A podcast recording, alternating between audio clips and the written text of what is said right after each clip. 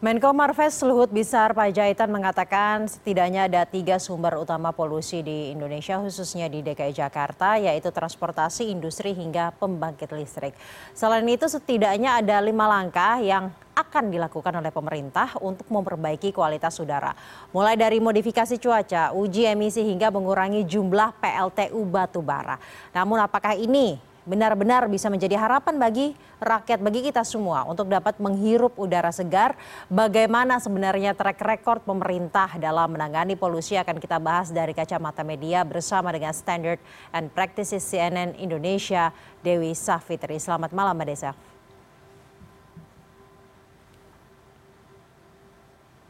Mbak Desaf, akhirnya setelah para pejabat tadinya kan berbondong-bondong tidak mau mengakui PLTU dan juga industri ini menjadi salah dua penyebab utama dari polusi udara. Akhirnya Menko Marves Luhut Binsar ini setidaknya memasukkan PLTU dan industri menjadi dua dari tiga penyebab utamanya selain transportasi.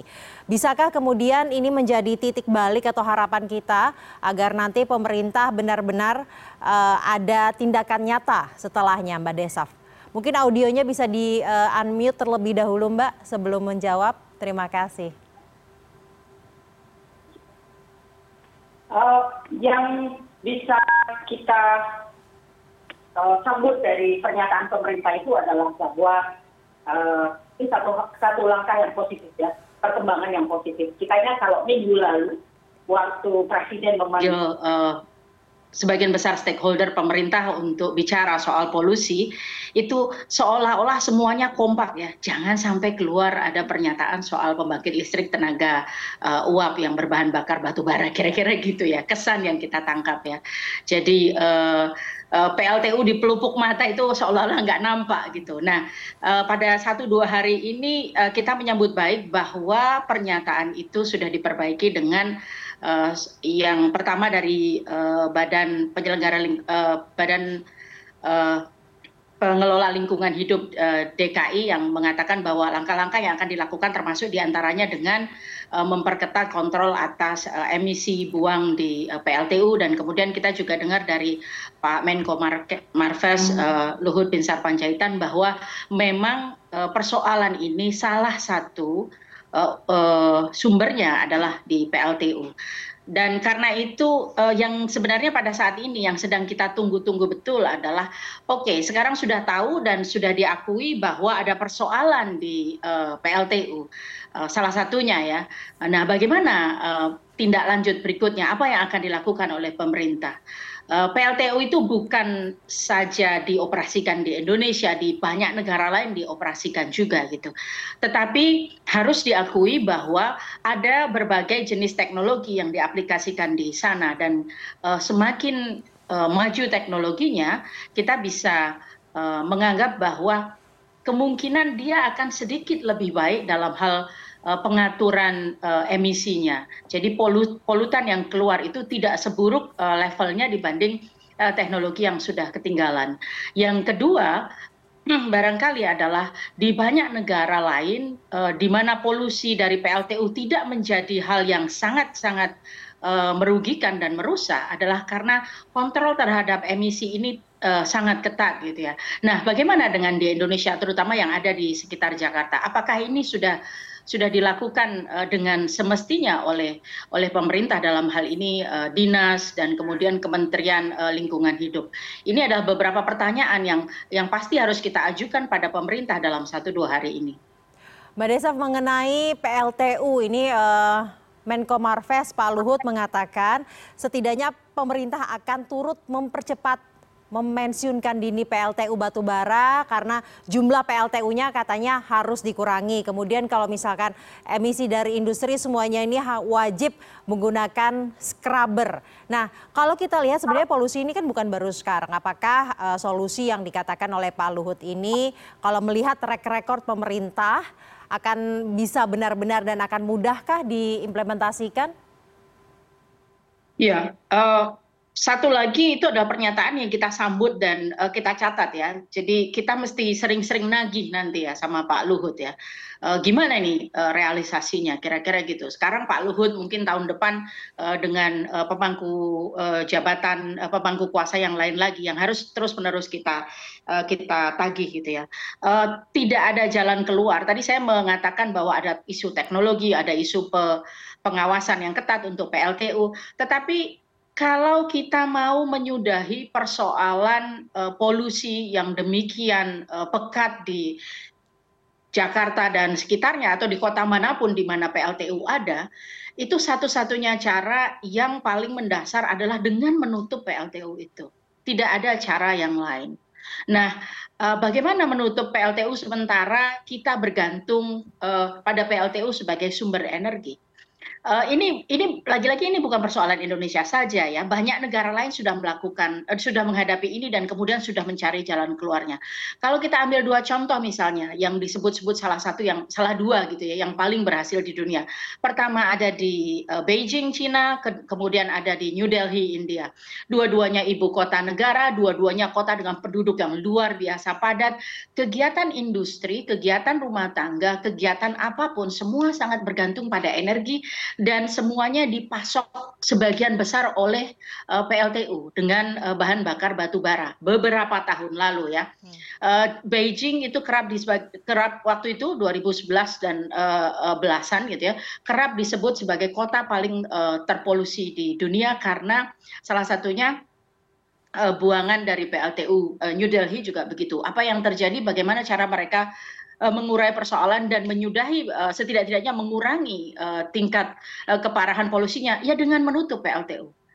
Caranya dalam beberapa tahun sampai kalau di Beijing itu sampai 5 sampai 7 tahun mereka mengalihkan PLTU 7 di antaranya ke tenaga gas kemudian ke uh, tenaga lain yang uh, lebih uh, terbarukan. Uh, New Delhi juga begitu karena memang tidak ada cara lain kecuali untuk melakukan itu. Jadi pelan-pelan memang harus. Dalam hal ini nggak bisa pelan-pelan ya, cepat-cepat harus harus diubah se -se secepat mungkin. Nah tadi pertanyaannya, uh, track record pemerintah kita dalam hal uh, me merealisasikan janji-janji ini seperti apa ya? Sayangnya uh, tidak terlalu baik menurut saya. Ya. Uh, dan ini ada dalam pemberitaan kita, dalam pemberitaan banyak media. Uh, sudah uh, pemerintah DKI Jakarta sudah kalah di pengadilan ketika ketika ada gugatan class action tentang situasi udara Jakarta, eh, keputusannya adalah uh, harus diatasi. Tetapi bentuk mengatasinya seperti apa dan dan sampai hari ini sampai kemudian ada uh, pernyataan bahwa Indonesia dinyatakan sebagai kota paling terpolusi di di dunia, kita belum melihat ada realisasi dari uh, tindakan yang sudah diamanatkan oleh uh, putusan pengadilan yang sudah inkrah tersebut. Tadi kita berbicara mengenai solusi jangka panjang, Mbak Desaf, solusi yang tidak mudah namun komitmennya bisa terus kita tagih. Ini ada juga solusi jangka pendek yang ditawarkan, opsinya adalah modifikasi cuaca hingga meminta kantor uh, untuk melakukan WFH. ASN ini akan diwajibkan WFH satu bulan ke depan, setidaknya yang di Jakarta. Apakah benar solusi jangka pendek ini bisa membantu menurut uh, analisa dari media? Saya kira uh, untuk WFH setidak-tidaknya kita bisa uh, menyambut itu sebagai sebuah apa ya langkah ya sebagai sebuah ikhtiar untuk menyelamatkan para pekerja di Indonesia dari paparan polusi yang uh, demikian pekat gitu ya. Ya kalau memang uh, apa namanya kalau berangkat maka kemudian mereka akan terpolusi Eh, dan ada risiko sakit, eh, ada risiko sakit dalam jangka pendek, dalam jangka panjang gitu ya. Ya sudah sebaiknya untuk melindungi mereka di, uh, bekerja dari rumah saja. Tentu saja ada ada juga pemikiran bahwa kalau para pekerja ini tinggal di rumah maka mereka tidak perlu berkendara ke ke kantor ke mana pun mereka perlu di, di di kota Jakarta ya sehingga kemudian itu akan mengurangi apa gas buang yang turut ber kontribusi pada polusi. Uh, ada banyak debat tentang bagaimana gas buang ini uh, sebenarnya jumlahnya mungkin tidak sesignifikan yang keluar dari PLTU ada macam-macam lagi lah gitu. Tetapi uh, menurut uh, saya ini bisa diambil sebagai sebuah uh, jalan keluar yang sangat sementara ya, sangat temporer gitu ya. Uh, beberapa orang menyebutnya sebagai dengan istilah stop gap gitu ya, cuma ya uh, sasaran antara saja gitu. Tapi kan pertanyaannya kemudian akan berapa lama dan dan apakah kalau prakteknya terus menerus seperti ini kita akan apa me, memerintahkan WFH terus-terusan gitu kan pasti tidak begitu ya. Jadi sekali lagi memang eh, kemudian kalaupun tindakan-tindakan ini diambil maka dia tujuannya pasti temporary ya, jadi sangat sementara. Sementara hal-hal yang jauh lebih signifikan yang tadi kita bahas sebelumnya itu harus benar-benar uh, diperhatikan dan kemudian dirumuskan bagaimana caranya untuk melakukan itu gitu ya. Uh, modifikasi cuaca mungkin iya, mungkin juga tidak karena di tengah situasi yang sangat kering seperti sekarang ini kita sedang dilanda El Nino itu berarti biayanya akan besar gitu ya. Tingkat uh, keberhasilannya mungkin bisa mungkin tidak.